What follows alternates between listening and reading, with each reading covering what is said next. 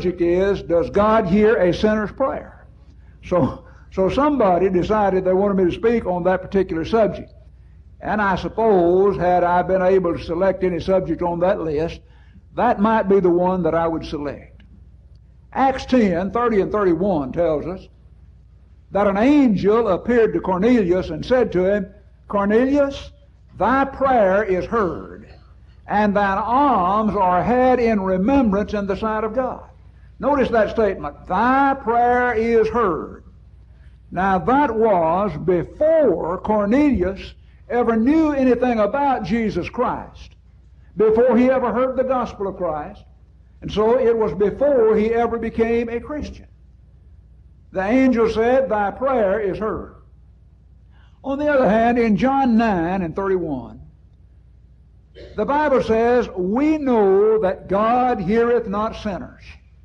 But if any man be a worshipper of him, and doeth his will, him he heareth. God heard the prayer of Cornelius, but God does not hear the prayer of sinners. Now then, sometimes the argument is made that since God does not hear a sinner's prayer, Cornelius was saved before he ever obeyed the gospel. Well, I think not. We would not argue that a person can be saved before he ever believes in Christ, would we? Or before he ever hears about Jesus Christ. And that was before Cornelius ever heard about Jesus Christ. The truth about the matter is, words don't always mean the same thing. We use words to mean more than one thing. Let me give you an example. In James 1 and 13, your Bible says, Let no man say when he is tempted, I am tempted of God. For God cannot be tempted with evil, neither tempteth he any man. James 1.13. But Genesis 22 and 1 says, And it came to pass after these things that God did tempt Abraham. Notice, one verse says, God does not tempt any man. One verse says, God did tempt Abraham. What's the explanation? Well, the word tempt has more than one meaning. Sometimes it means to solicit to do evil. That's what it means in James 1.13. God never does try to get anybody to do evil. He never, never does solicit one to do evil. But the word tempt also means to prove, to test, to try. That's what it means in talking about Abraham. God gave Abraham the opportunity to demonstrate his faith. He put him to the test. He proved him, and Abraham passed the test by offering Isaac his son. So the word tempt does not mean the same thing every time you see it. The word works is another word that we're familiar with. That does not mean the same thing every time you see it. For example, Ephesians 2 and verse 9 says that your salvation is not of works, lest any man should boast. But James 2 and 24 says, You see then how that man is justified by works, and not by faith only. Well, is our salvation by works, or is our salvation not of works? If you mean the kind of works that James was talking about, then our salvation is by works. If you mean the kind of works that Paul was talking about, then our salvation is not of works. You see, Paul was talking about works of merit, works that enable one to deserve salvation. To go to God and say, You owe it to me to give me salvation. We can't be saved that way. We're not saved by that kind of works. But James was talking about acts of faith. That is, the things that one does because God has told him to do it. That's the works that James was talking about. And if you mean that kind of works, then yes, our salvation is by works. So it is when I read in my Bible where an angel said to Cornelius, Thy prayer is heard. And yet John 9 and 31 says, God heareth not sinners. I'm made to realize that the word hear has more than one meaning. For example, sometimes the word hear simply means to perceive sound. I hear something. I may not know what it is, May not have any idea, but I hear it, I perceive some sound. And sometimes that's what the word hear means. In that sense, God hears the prayer of everybody. In that sense, God hears us if we curse, if we tell lies, if we blaspheme. God is aware of it. He perceives the sound. So that's what the word hear means sometimes. But sometimes the word hear means to listen attentively. To listen attentively. You say to your child, you're talking to your child, and you may feel compelled to say to him, Do you hear what I'm saying? Have you ever done that? What do you mean by that? You don't think the child's deaf. You know that he is hearing, perceiving the sound. But what you mean is, are you paying attention to me? You hear me. That is, you pay attention to me. And then sometimes the word hear means to listen with favor. To listen with favor. Oh Lord, hear us when we pray. Well, he hears us when we curse, but he doesn't listen with favor. So whenever we ask the Lord to hear us when we pray, we mean listen to us with favor. Uh, it's used that way in Matthew chapter uh, 18 and verse 15, where Jesus is talking about the brother who trespasses against his brother. Go to him and tell him his fault between him and thee alone, and if he will hear thee, what does that mean? That means if he listens favorably, if he does what you're trying to get him to do, if he will hear thee. So the word hear has more than one meaning. So when we raise the question, does God hear the sinner's prayer? We need to be sure that we're understanding the word hear in the same way and be sure that we answer the question with the proper application of that word hear. The word sinner also has more than one meaning. I looked up the word sinner in a big, thick American Heritage Dictionary of the English Language, 20th century American Heritage Dictionary of the English Language. And it's defined with three words the word sinner one who sins. Now, you apply that definition to John 9 and 31. We know that God heareth not one who sins. That means that God wouldn't hear any of our prayers, wouldn't it? Because all have sinned, past tense, and come short, present tense, of the glory of God. Romans 3. Uh, and then uh, Ecclesiastes 7.20, There's not a just man upon earth that doeth good and sinneth not. So you just apply that one definition to the word, one who sins, and that means None of us can expect God to hear our prayers because all of us sin. But I do not believe that Christians should be called sinners. I sometimes hear my brethren say, we're all sinners. No, we all do sin. But that doesn't make us sinners. As a matter of fact, in Romans 5 and 8, um, the Apostle Paul said, God commendeth his love toward us in that while we were yet sinners, Christ died for us. There was a time when we were sinners, but we're not sinners anymore. Oh, you, you say, but we all sin. Well, let me see if I can illustrate. I sometimes drive nails, but does that make me a carpenter? I sometimes replace a faucet washer or an electrical outlet, but that doesn't make me a plumber or an electrician. I sometimes sin. But that doesn't make me a sinner in the sense that John 9:31 is talking about. We know that God heareth not sinners. But the word sinner, the word sinner is also used to refer to God-fearing people who have never obeyed the gospel. God-fearing people who have never obeyed the gospel. You say, well, now, wait a minute. If people are God-fearing, then they become Christians. No, Cornelius was a God fearing man. Acts chapter 10 says there was a certain man at Caesarea called Cornelius, a devout man, one that feared God with all his heart. which gave much alms to the people and prayed to God always. He was a God fearing man, but he wasn't a Christian. He didn't even know the truth. He was a sinner, never having received forgiveness of his sins because he never had obeyed the gospel of Christ. He needed to be saved. And when Peter came to him, he spoke to him words whereby he and his house could be saved. So he was a sinner. And yet he was a God fearing sinner. What about Saul of Tarsus? He lived in all good conscience before God, Acts 23 and verse 1 and yet he had been persecuting the church. Living in all good conscience, and yet persecuting Christians. A God fearing sinner.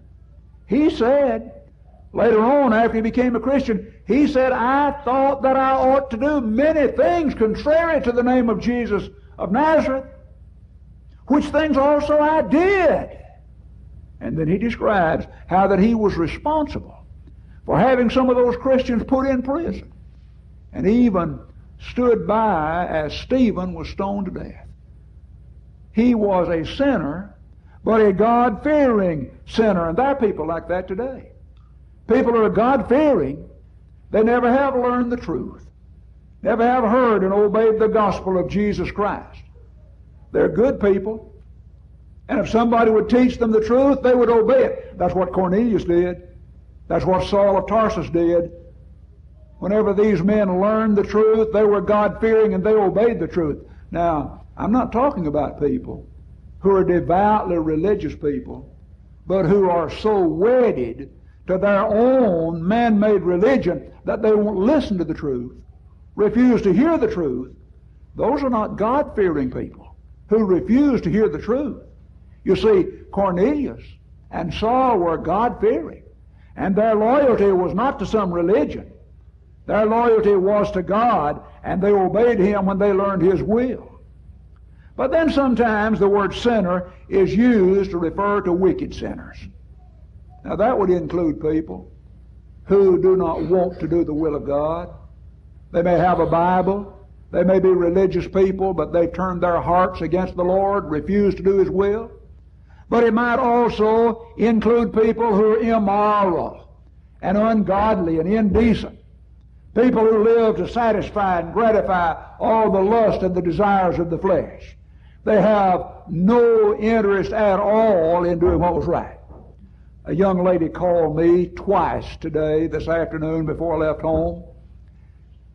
Her husband has demanded and obtained a divorce from her. And he's getting ready to marry some other woman. And he says I know I'm not going to heaven. I don't plan to go to heaven.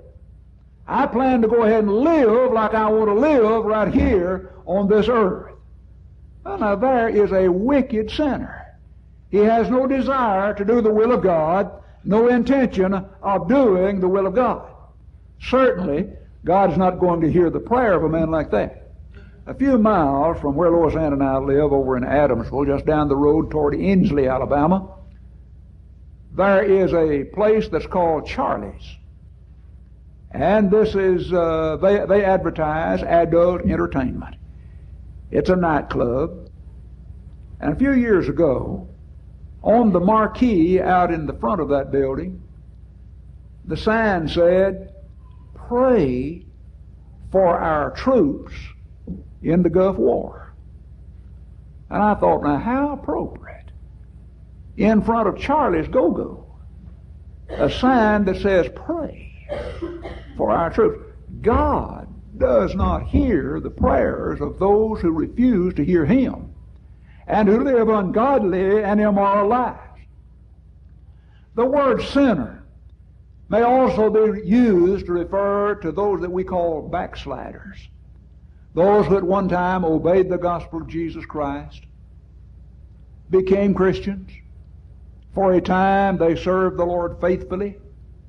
They did His will. And then somehow or another they drifted back into the beggarly elements of the world.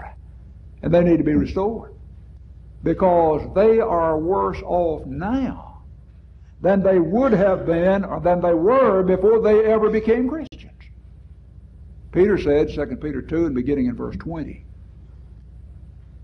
For it were better for them never to have known the way of righteousness than after they have known it to turn from the holy commandment delivered unto them. But it has happened unto them according to the true proverb. The dog is returned to his own vomit, and the sow that was washed to her wallowing in the mire. I cannot think of any language used in the Bible that's any more sickening than that language, any more disgusting than that language. Can you? The most disgusting language in the Bible is used to describe the child of God who has turned his back upon God and gone back into the world. God's not going to hear his prayer. He's a sinner. Now, be sure to understand this. If he will repent of his sins, if he will confess those sins, and pray to God for forgiveness of those sins, God will hear his prayer. But as long as he remains in rebellion against the will of God, then God is not going to hear his prayer. Now I better stop right here and say, when am I supposed to quit? Anybody got any idea? We'll ring the bell. All right. Ring two bells. Can you tell me about when the bell's going to ring so I'll know how fast to move? Five minutes late, the other will ring at eight. All right. Okay, fine. That'll be good. So the word sinner is used to refer to Christians. We all do sin. In that sense, we're sinners. It is used to refer to God fearing people who are not Christians. They're sinners, like Cornelius and Saul. It is used to refer to wicked sinners, those who have no desire to do the will of God, including religious people who will not hear the Word of God and allow it to govern their lives, govern their religion, and including immoral, ungodly, indecent people. And the word sinner also is used to refer to those who are backsliders. 1 John 1 and 9 says concerning them, if we confess our sins, he is faithful and just to forgive us our sins and to cleanse us from all unrighteousness. Now, here's something that we need to understand. Whenever we raise the question, does God hear the sinner's prayer? That is this. God heard the prayer of Cornelius in one sense. God heard the prayer of Saul in one sense. But we need to understand that neither Saul nor Cornelius nor any other sinner has ever been saved directly in answer to prayer. That is not God's plan for saving sinners. Oh, I know that the religious world as a whole believes that that's the way that sinners are saved. For example, you have picked up little tracts, little, little pamphlets, various places in, in on tables in doctors' offices and and maybe uh, in the restrooms in public places where you go or, or various places, you'll pick up a little tract and it'll, it'll have some religious message in it. And then near the end, it says, pray the sinner's prayer. The sinner's prayer. And the prayer goes something like this. I, I copied this down out of one of those tracts. I, I did that so you would know that I'm not misrepresenting what they say. Here's the prayer that the sinner is to pray. Dear Jesus, I believe that you are the Son of God and that you shed your blood, died, and arose from the grave for me. I now ask you to forgive my sin and to come into my heart and life as my personal Savior. Give me your gift of life in heaven, of eternal life in heaven. Help me now to live for you and thank you, Lord Jesus, for saving me. These things I pray in your name. Amen. There is not a verse in your Bible that ever suggests that an alien sinner is to pray a prayer like that or any other prayer for that matter. When I say an alien sinner, I mean one who never has become a Christian. As we pointed out a while ago, the Christian who is a backslider needs to pray for forgiveness when he repents. But the Bible does not teach sinners, that is, alien sinners, to pray that God will forgive them of their sins. The prayer of Cornelius had something to do with his salvation. It made its contribution. It got, got God's attention. And God provided for him to be saved. But Cornelius was not saved directly in answer to his prayer. The prayer that was prayed by Saul was heard. I know it was heard. Because when the angel appeared to Ananias, the angel told Ananias, Behold, he prayeth. So God and his angels knew that Saul was praying. And on the road, there's a sense in which the Lord answered the prayer of Saul. When Saul said, What wilt thou have me to do, Lord? The Lord said, Go into the city, and there it shall be told thee what thou must do. So there's a sense in which his prayer was answered, but he was not saved directly in answer to prayer. He did not pray this sinner's prayer that we hear so much about. Instead, he wanted to know what God wanted him to do in order to be saved, and then he did what he was told to do. Somebody said, What about the publican in Luke 18? You remember Jesus told about the publican and the Pharisee who went up to the temple to pray? And the Pharisee prayed like this Lord, I thank thee that I am not as other men are extortioners, unjust, adulterers. And I thank thee that I'm not like this publican. I fast twice in the week. I pay tithes of all that I possess. You see, he was sort of boasting about himself, bragging on himself. And incidentally, I think he's a good example of the kind of man that Paul was dealing with when he said, Our salvation is not of works, lest any man should boast. There was some like that, like that Pharisee who thought, I can be good enough to go to heaven. Paul said, No, no, you'll never make it on your goodness. You ask this man about grace. He would say, Why do I need grace? Look how good I am. I haven't done anything wrong. Oh no, Paul said you can't be saved by your goodness. The publican, on the other hand, stood afar off, would not so much as lift up his eyes to heaven, and he prayed this prayer God be merciful to me, a sinner. Somebody say, You see there? There's the sinner's prayer. No, no.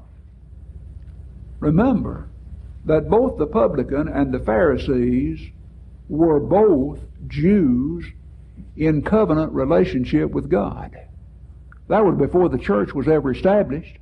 And those two men represent were, were men who were Jews already in covenant relationship with God. Neither one of them would represent the alien sinner today. Now, if if uh, that publican represents anybody in the Christian dispensation, you'd have to compare him to the backslider. He was a uh, one who was already in the kingdom of God. But he was a backslider. His life hadn't been what it ought to be. And so he acknowledged that. And uh, Sister Hall did tonight, confessed that and prayed for forgiveness. But there's not a verse in the Bible anywhere that encourages the alien sinner to pray that he might be forgiven of his sins. Never is encouraged to pray that he might become a Christian. That's just not the way God tells us to become Christians. Well, what does the alien sinner do in order to become a Christian? Does the Bible tell us what sinners are to do in order to become the children of God? Oh, yes. Very clearly. For example, do what Cornelius did. What Cornelius do? Well, after he had been a devout man, a God fearing man, and all of that, and a praying man. He learned about Jesus Christ. He came to believe in Jesus Christ. To believe that Jesus Christ is the Son of God. He learned that Jesus died and was buried. He learned that Jesus was raised up from the dead. He put his faith and his trust in Jesus, and then he obeyed the Lord by repenting, by confessing Christ, and by being baptized, so that his sins would be forgiven. Acts 10 and verse 48 says, And he, that's Peter, commanded them, that's Cornelius and his household, to be baptized in the name of the Lord Jesus. And so Cornelius was baptized. What should an alien sinner do in order to be uh, forgiven of his sins, to become a Christian? Do what Cornelius did. Obey the gospel. Do what Saul of Tarsus did. Yes, Saul was a praying man before he learned what to do. He asked the Lord, when the Lord appeared to him on the road to Damascus, What wilt thou have me to do?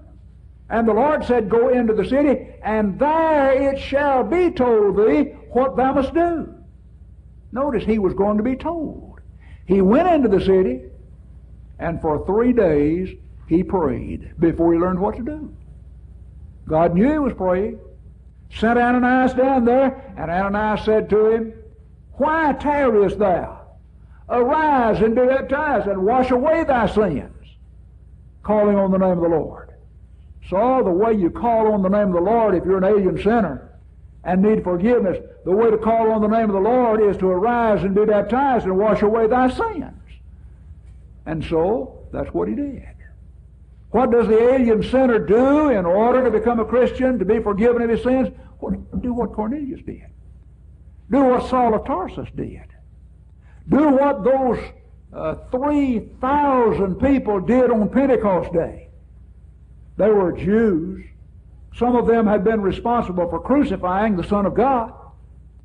They were told about Jesus Christ, about his life, about his miracles, about his crucifixion, and about his resurrection from the dead. And then they were told, Repent and be baptized, every one of you, in the name of Jesus Christ, for the remission of sins. And so they did that. Some 3,000 of them. And they were forgiven. Does God save people in answer to prayer? Not directly in answer to prayer. He wouldn't save Cornelius directly in answer to prayer. He wouldn't save Saul directly in answer to prayer. But does he save people in answer to prayer? In a sense. We pray, Lord of harvests, send forth reapers. We sing that, don't we? And in doing so, we pray that. And we sometimes, in our prayers, we pray, Lord, bless those who are lost. Help them to hear the gospel. Help us to carry the gospel to them so that they might understand it, believe it, and obey it, and be saved. And so we want God to answer our prayer. But those sinners are not saved directly and answer their prayer. They have to obey God. They have to hear the gospel and believe it. Just like the people down at Samaria did in Acts 8. Philip went down to the city of Samaria and preached Christ unto them. And the people with one accord gave heed unto those things which Philip spake, hearing and seeing the miracles which he did. And verse 12 says that they believed and were baptized. They became Christians. They were saved. Not directly in answer to prayer, but by obeying the gospel of Jesus Christ. And then there's the case of Lydia in Acts 16 a good woman, a God fearing woman, a woman who worshiped God. She prayed. She met even in a foreign city every Sabbath day out by the riverside with some other women. And they worshiped the Lord as best they could. But she had never heard about Christ. She needed to obey the gospel. She was a sinner, a God fearing sinner. She was saved when Paul and his company went out to the riverside and preached the gospel to them. Saved and answered to prayer. No doubt God heard her prayers in the same sense that he heard the prayers of Cornelius. But she was not saved directly in answer to prayer.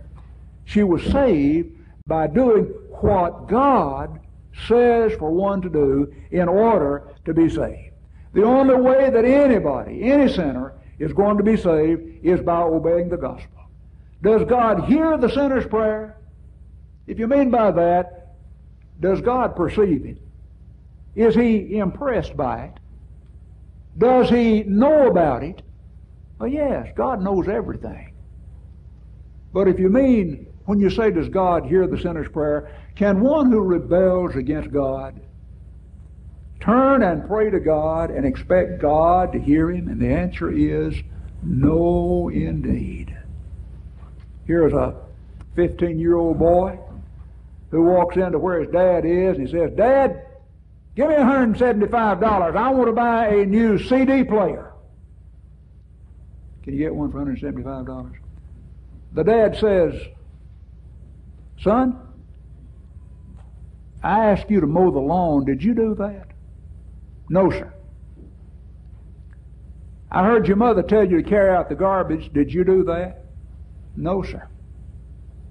Do you have any plans to mow the lawn or to carry out the garbage? No, sir. I don't. I don't want to do that. A good father would not give that boy $150, would he? He'd probably give him something, but it wouldn't be money. Proverbs 28 9 says, He that turneth away his ear from hearing the law, even his prayer is abomination. Yes, God hears it, but it's an abomination. If you want God to hear your prayers, Peter tells you what you need to do. For the eyes of the Lord are over the righteous, and his ears are open unto their prayers, but the face of the Lord is against them that do evil. Thank you very much. You've been very attentive.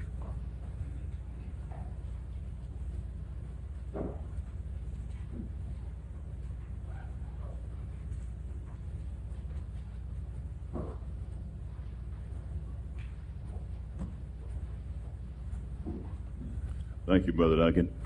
One of Brother Duncan's points, the first point I think you made in the lesson was to listen attentively. I don't think I did that tonight. Uh, I did not see Patsy as she responded to the invitation, and I didn't listen attentively as Bobby gave the, in, the instructions to us to sit down. Responding to the invitation uh, is second to nothing. That's the most important decision one will ever make in their life.